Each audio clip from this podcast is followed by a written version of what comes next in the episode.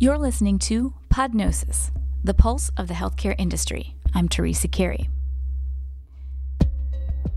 It's a very just simple principle of treating every one of our members as as if there were a family member and having that intense passion to take care of that senior. I really think it, it just boils down to that. That was John Kao, the CEO of Alignment Health. He talked with Fierce's Frank Diamond about how to make a healthcare insurtech profitable. Stay with us, we'll hear more from them later. But first up, let's talk about diagnosis of neurodevelopmental disabilities. The average wait time to get a child in to see a doctor for an autism diagnosis is 18 months. Because of a shortage of specialists and outsized demand, well, kids are typically getting diagnosed later than recommended at six years old. By then, it's more difficult to effectively intervene and manage symptoms. One company, Cognoa, set out to democratize access to autism diagnosis. Its AI driven software is the first FDA authorized autism diagnostic tool. Dennis Wall is the founder of Cognoa, and he sat down with Anastassia Gliadkovskaya to talk about the importance of diagnosis of neurodevelopmental disabilities in children and how technology can help get there.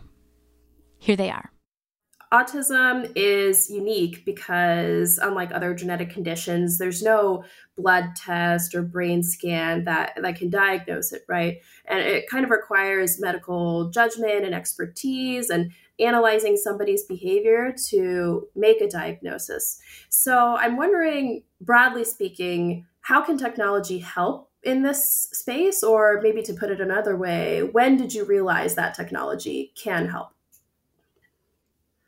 and as you, said, it's a genetic condition. Why do we say that? It's genetic because 90% uh, twin, 90% of, of identical twins share the phenotype. So when one twin has it, the other twin has it 90% of the time.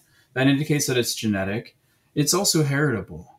It's at least 60% heritable, perhaps more. Therefore, there's something going on, and there's some transmission happening of, of genetic risk from parents, and there's also spontaneous mutations that are emerging um, within the child, within within the within the child uh, his or herself, and yet we've struggled really to find those those markers, those indicators that drive the autism phenotype. And so I did start my career that way and working on transcriptomic data, genetic data, DNA data, of course, variously defined, including uh, structural array based data, and then moving into whole genomic data. And we we could not and still have yet to really figure it out. It's an interesting and it's an important endeavor, but still remains one that's very much academic and hasn't much much much of the work has not translated into clinically actionable outcomes. Um, I'm getting to the answer. I'm sorry, it's a bit long winded, but um, but but really important for me was to decide, you know, as as as a as a person who's using computational thinking like artificial intelligence and machine learning, signal detection, statistical learning, whatever you want to call it, to find signal, maybe based on class here, where class is defined as kid with autism, kid without autism, which is kind of how we started. We needed to figure out how do we call that kid as having autism? Like, what is it that we use to like define the individual as being autistic? And so I trained fastidiously on the procedures of how we do this. And as you indicated, it's behavioral measurements, it's it's symptoms and and and, and and measurements that can be observed and, and, typically they're observed and as i was trained clearly became clear about the fact that those observations are made by trained specialists who are uh, very good at what they do, but they are far outnumbered by the numbers of kids who need to be seen. Importantly, at that point in time, however, I learned not only is it cumbersome and long, but it's typically very subjective. Mm-hmm. Even though it's rigorous, there are instances in which the, the clinical person working up the child and then scoring ex post facto after having done the observation would literally change the scores because they didn't meet their expectations. So they would Mm. erase, oh, I don't like that number. I'm going to put a different number and Mm. ensure the child does or does not receive an autism diagnosis. And they were doing this as they trained me, you know, right in front of me. hmm But it made me concerned, of course, that this whole procedure has the potential to create noise. And when you Mhm. have that kind of noise, you're not going to be able to identify the phenotype. You're not going to be able to use the phenotype class definitions like I just described uh, to um, inform how you run genetic association studies because that phenotype is misleading. Hmm So the two things, ultimately, really long-winded answer to say two things are wrong here. One is it's really long and it's done by people who are far outnumbered by the people who need to be seen. And the other is that at the end of the day, the outcome is not very good. Hmm. And so it, it cried out for a solution. We had to figure out a new way forward. hmm That's so interesting when you talk about using technology to kind of standardize the process of diagnosis because I'm thinking about how AI is being used in in surgeries and in operating rooms today, and it's very similar, right? It's like how do we minimize impact and um, improve outcomes across the board by standardizing certain things that are that have typically historically been done manually. Exactly. And so here, this is this particular space was ripe for digital phenotyping, variously defined, but in particular for the combination of artificial intelligence and, and technology to uh, increase the objectivity of and the value of the outcome of classifying a child as having an autism diagnosis from mild to medium to severe. And we can go on because uh, the technology plus AI doesn't just give you autism or not, it can give you a number.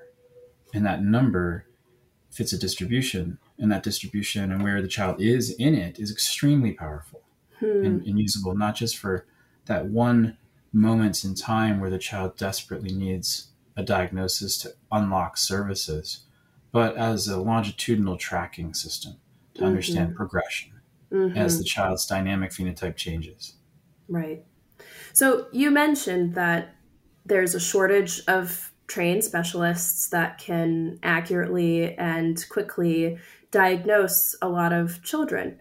And Cognoa has developed this app, of course. This sort of unlocks greater access to diagnostics because, like you said, any provider, say a primary care provider, um, can can use this tool to make a decision and to help get that child into care quicker, which, as we know, is really critical during a certain neurodevelopmental uh, stage for the child.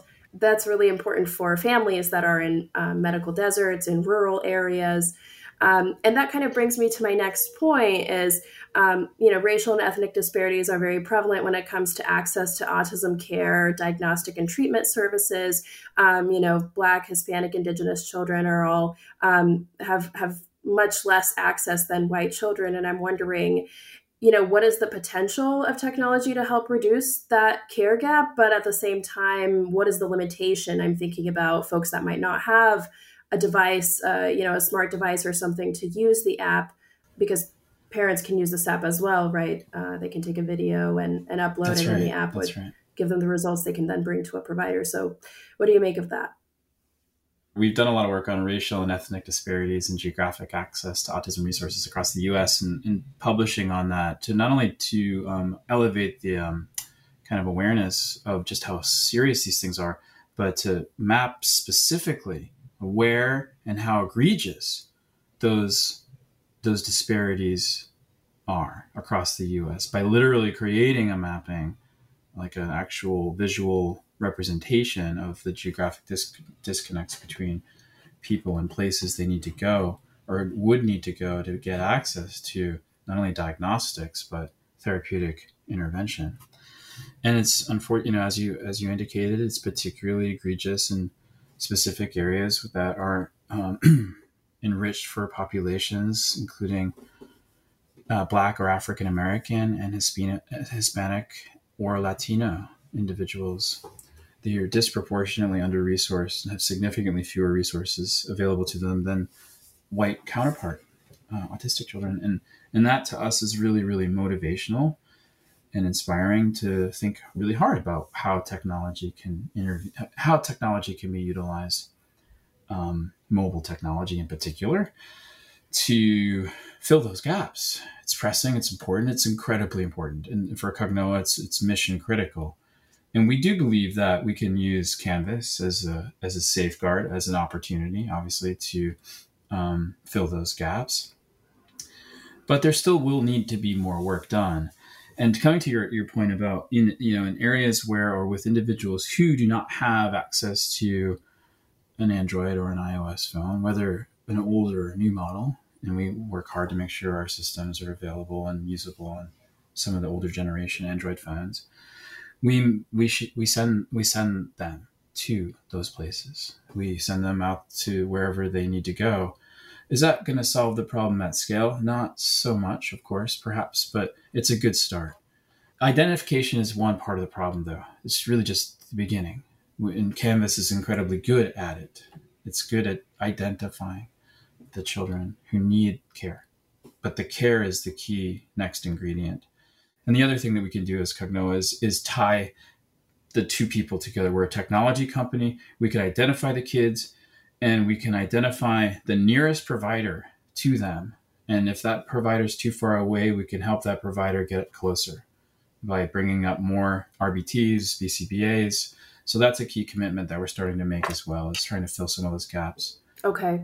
And let me stop you right there and ask you to define RBTs and BCBAs. Oh, yeah. Registered behavioral technicians and BCBAs are going to be the behavioral uh, therapists. They're both mm. variously certified behavioral therapists who are delivering various forms of uh, therapeutic intervention, and, and all, all, kind of fitting under the umbrella umbrella of what is referred to as applied behavioral analysis. Okay, so to recap um, and to make sure I understood, when you were talking about people who might not have a device, you send devices to them and yes. then you also bring therapists into areas that don't have enough. Is that right?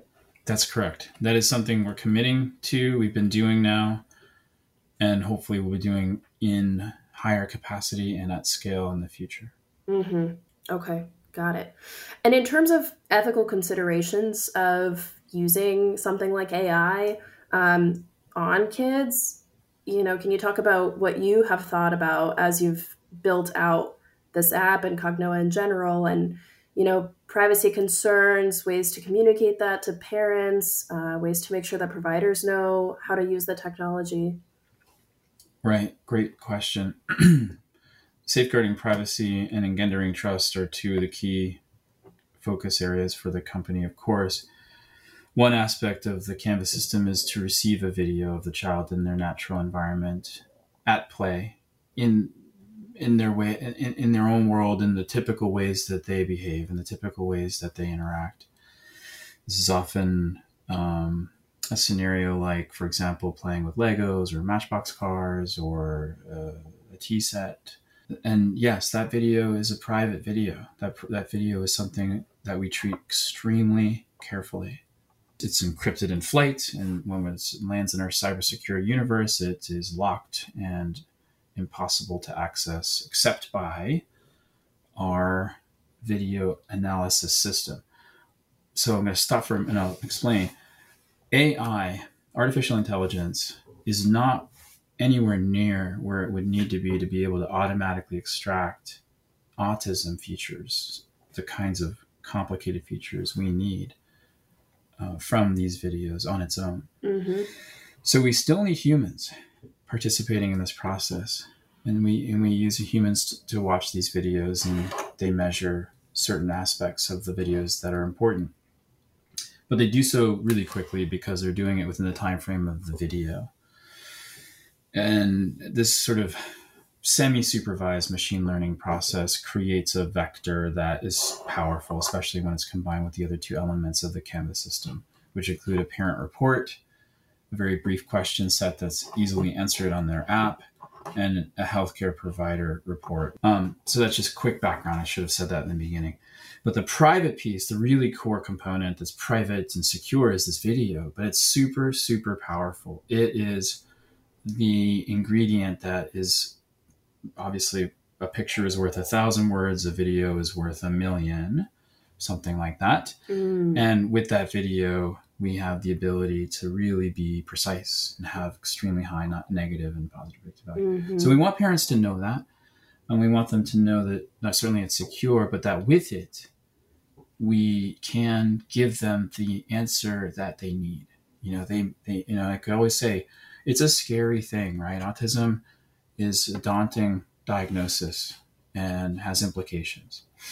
But if you know, you know early enough, there are so many good things that you can do that will create a lifetime of positive outcomes for you mm-hmm. and your child. And so you may not want to know, but you have to know. And as soon as you know, you're able to do all the things that are going to give your child skills to thrive. And that's going to give your life the enrichment it deserves. Mm-hmm. Yeah. And so to be clear, do would it be the parent that owns the video and that data or who who would own that data? they own it and always can retract it from us if they wish. We keep it, of course, because we have to study it. Mm-hmm. And it becomes, on both sides, a persistent observational, re- uh, like medical record. You know, it's, it's, it's super cool because you, you could put it in an album, of course, on your iPhone, this video. And we do that uh, uh, we as parents do that. I've got a lot of videos of my children as they have grown in their al- in, in my albums. The, there's one for each of them, um, and uh, it's it's a it's a it's a memory bank. It's a time capsule uh, for me, and heartbreaking sometimes. I go back and watch these videos, but um, but um, but for medicine or for the, the, this developmental health analysis that must be done we can go back and look at those videos and change something if we know something more now if we learn something new in the future like how to get smarter at, at like using our artificial intelligence models. We can go back and reanalyze and learn something new. Um, but also it's a pers- that persistent record gives us the power to realize the change. So yes, the parents own it, and we like to own it too, for the sake of the power of the pr- preserved medical record. Mm-hmm. Yeah. Will these videos also be informing the evolution of your AI and the algorithm that Canvas uses? Uh, the FDA authorization came with what's referred to as a predetermined change control plan. This is a relatively new set of guidelines that the FDA has been working on. They're very, they're very forward thinking these the forward thinking part about it is that they, the FDA is, has has begun to completely appreciate and understand the importance of artificial intelligence and decision support in medicine, and uh, and the perhaps cumbersome reality of trying to do updates to your model through a more traditional 510k submission type of process. And so the change plan that they've enacted, the guidance uh, for the change plan is to include in your authorization request a set of protocols and procedures that they review and approve to change your device uh, appropriately as you learn and get smarter over time. So that's what AI is meant to do in the first place. So it's been on the market for for a bit here, and, and while it's been on the market, we've been able to receive a bunch of new data and check to see if we could make our algorithm better. And we realized we could. And so we did. Awesome. Well, um, I think we can wrap up. Dennis, thank you so much for being here. Oh, yeah, sure. Hey, before we go on to our next segment, I want to ask you a question. Are you going to be at the World Heart Association Summit this weekend? Well, I am. I'm headed to Switzerland to speak at the summit. I'll be talking about how to translate scientific and medical knowledge to a way that's easily understood by the public, like vaccines, genetics, artificial intelligence, statistics, all that gobbledygook. So if you're going to be there, find me. I would love to chat and geek out about science. And next, we are going to hear from John Kao, but first, a word from our sponsor. City National Bank offers the best of both worlds. Their clients benefit from personalized attention and flexible solutions without sacrificing access to the global scale, support, and resources needed to grow in the healthcare industry. If you're in the business of facilitating patient care or finding cures, They're committed to working with and for you every step of the way. City National. Your success is their business. Visit cnb.com slash healthcare to learn more today. So, healthcare insurtechs, can they turn a profit? Well, that's what Fierce's Frank Diamond wants to know. He reached out to John Kao, the CEO and founder of Alignment Health. Frank says that Alignment Health's model involves offering the sort of benefits that traditional Medicare Advantage plans just don't offer, and that it could have the secret ingredient that will make it profitable. Well, let's find out. Here they are. John Kao, thanks so much for joining us. Frank, thanks for having me on. Now, Ari Gottlieb, he's a nationally known healthcare strategist who focuses on the insurer tech industry and whose uh, LinkedIn posts are closely followed. Well, uh, Gottlieb can be a very tough critic of insurer techs, but he gave your company, Alignment Health, some praise, especially about your business model. So, what's the secret in the sauce? You told, you told us that it's totally focusing on the Medicare Advantage beneficiary. Uh, could you elaborate a little bit? Yeah, I, I, think it's a very just simple principle of treating every one of our members as as if there were a family member um, and and having that uh, kind of just intense passion to take care of that senior.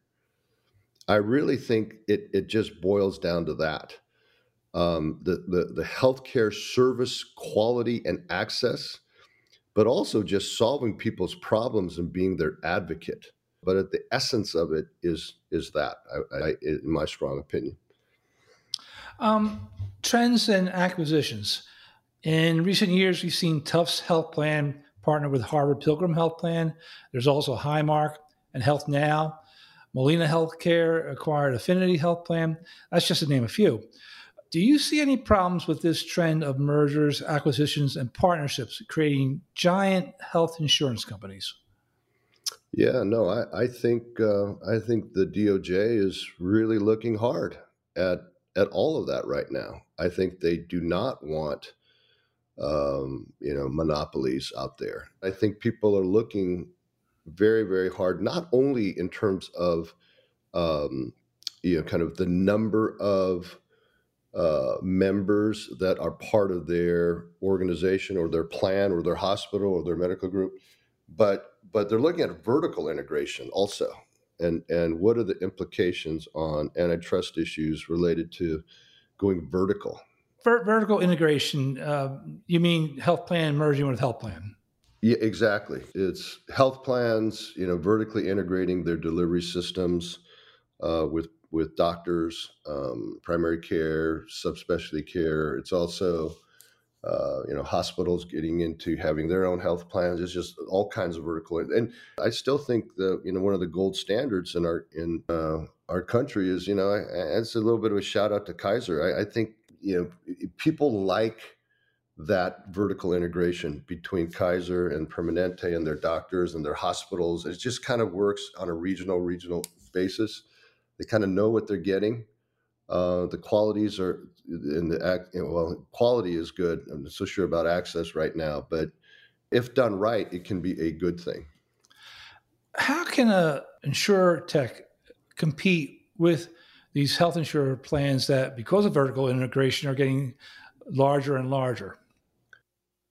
You know, I, I always I always kind of take a step back when we get kind of clumped into the insurtech category, um, principally because a lot of our uh, ethos is clinical in nature. It's it's care delivery centric in nature, and we just happen to know uh, kind of how to be a good Medicare Advantage plan uh, we happen to use a lot of uh, predictive analytics. We use a lot of data. But again, the core of what we do is care delivery. And so part of the model is, is using the data that we have to identify who that 10% of our membership are really in high need of care, proactive care. Right? And once we know who the people are, we want to send clinical teams for free to their homes and just take care of them. And and what that does is a couple things in response to your question. It's just it it it's an extension of the community primary care physician. And we say to the primary care, they're your patient. And and do you follow your your patients into the hospital if they have to go to the hospital? And they typically say, no, you know, we have a hospitalist taking care of them in the hospital. And well, I go, think of us as a hospitalist at home. Right. We're taking care of your patient at the home for free because they need it. That is only a portion of it, of the membership. We just call it 10%, you know, of the total membership. And what that does is it allows us to scale. And so we're creating kind of this virtually vertically integrated and aligned model that that helps the doctor, um, gives the the member a lot of uh, care, gives them a lot of the insurance needs that they have, gives them a lot of the home based, um, you know, kind of supplemental care that that they need for their social determinants of health and kind of this whole concept of whole health care, whole body, whole health care is is what's allowing us to be competitive. Um, when we talked last month, you compared Alignment Health to Amazon. You said, and I'm paraphrasing now. With Amazon, it's the customer, the customer, the customer. With Alignment, it's the senior citizen, the senior citizen, the senior citizen. Right. But as you know, Amazon became Amazon in part because it used its size to pick off smaller companies by providing the same products for much cheaper are the giant legacy healthcare plans like United Healthcare or Humana, who are very much involved in Medicare Advantage. Are they in a, a better position for offering the same services as you do, but for a lower lower cost? Do you worry about that? Um, how would how would you deal with that? Oh yeah, they're they're they're the the giants, you know, and and they're the Goliaths, and we clearly are the Davids. I mean, so it really is a classic David versus Goliath story, you know, and and yet from the from the beginning of this this journey that we've been on, you know, nobody thought David could could succeed. And here we are, you know, and and over a hundred thousand members, approaching a couple billion dollars in revenue. If you can create value to the consumer by giving them more value, more coverages, more supplemental benefits, but do so in a way that's responsible, you know, kind of from a financial perspective. Um, you, you have a chance of beating these big guys. You have a chance of disrupting them. And what we figured out is being that lowest cost of the supply chain. And the reason we think we're very low cost is because we know how to manage the care delivery needs of the seniors, particularly that 10% that really need a lot of care. And let me give you an example. So, so my mom, who joined us, I don't know, she's maybe seven years ago now at 83, she's 90 now. Um, before we we you know launched the company into her her market, which is in Orange County, California. Um, you know, she had another health insurance carrier that had, you know, kind of contracted downstream with a with a bunch of doctors. Uh, they call them, you know, uh, independent physician associations or IPAs. And you know, she picked up PCP. She, if she needed to go see some specialists, she got a referral, went to the subspecialists.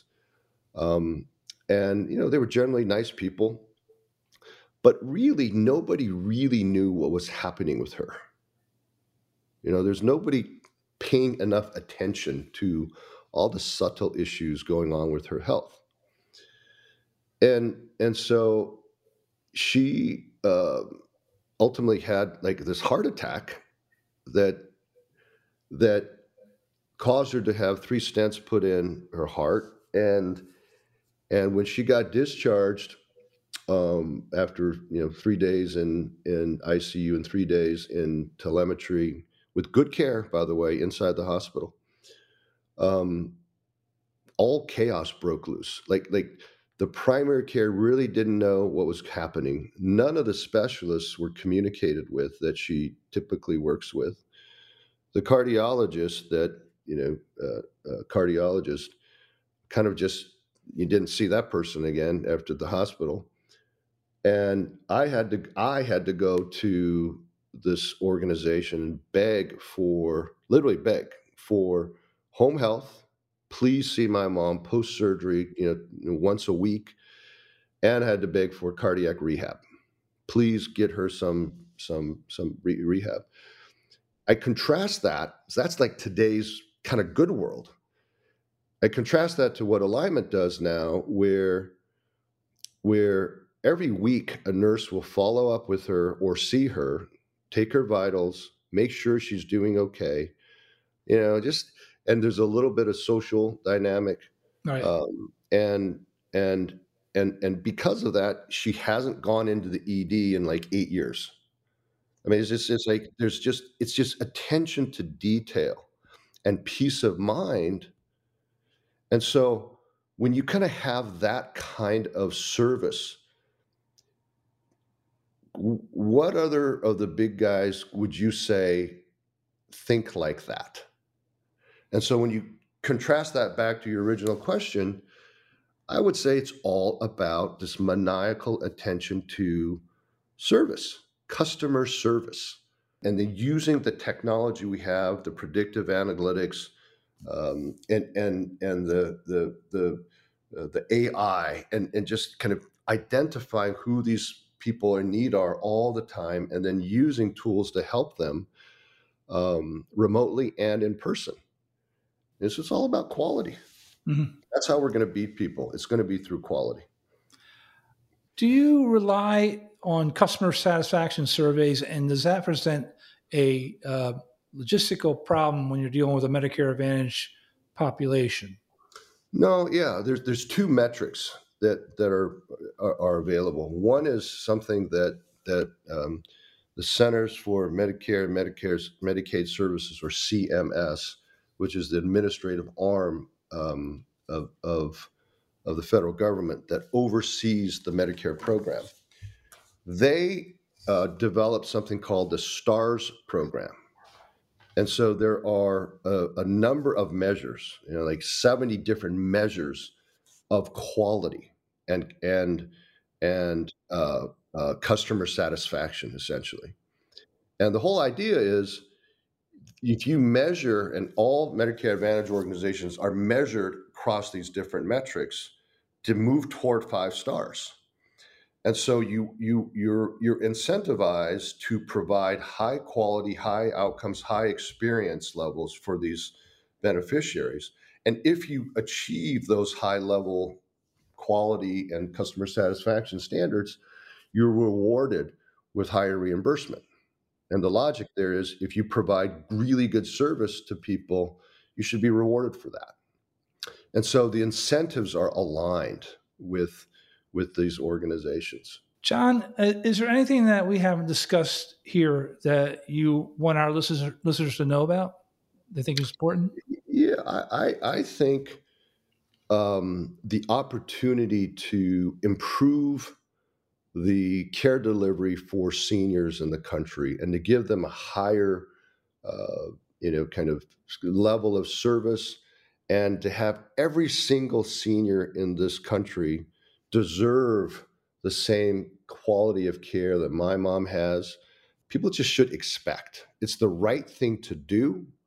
20% of our overall population in this country is going to be over 70 million people 65 years and older uh, by the year 2030 um, and you've got you've got about 52% of, of the people currently that are 65 or over in some form of medicare advantage program and so structurally, it's a good thing, but you got to have the you got to have the service delivery even better. And so we should all demand from every one of the people participating to just have a better standard, a higher standard of of um, of, of service and clinical outcomes to help people. It's it's something that I think is the next uh, kind of area that can be really uh, disrupted. John Kao, the CEO and founder of Alignment Health, thank you so much for joining us. Thank you as always, Frank. Thank you for listening to Podnosis. I'm Teresa Carey. You can find more news and stories at fiercehealthcare.com. Next week, we're going to discuss food insecurity, and we'll dive deep into a comparison of top paid healthcare executives with payer execs. So, tune in Wednesday morning to Podnosis, where healthcare is our beat.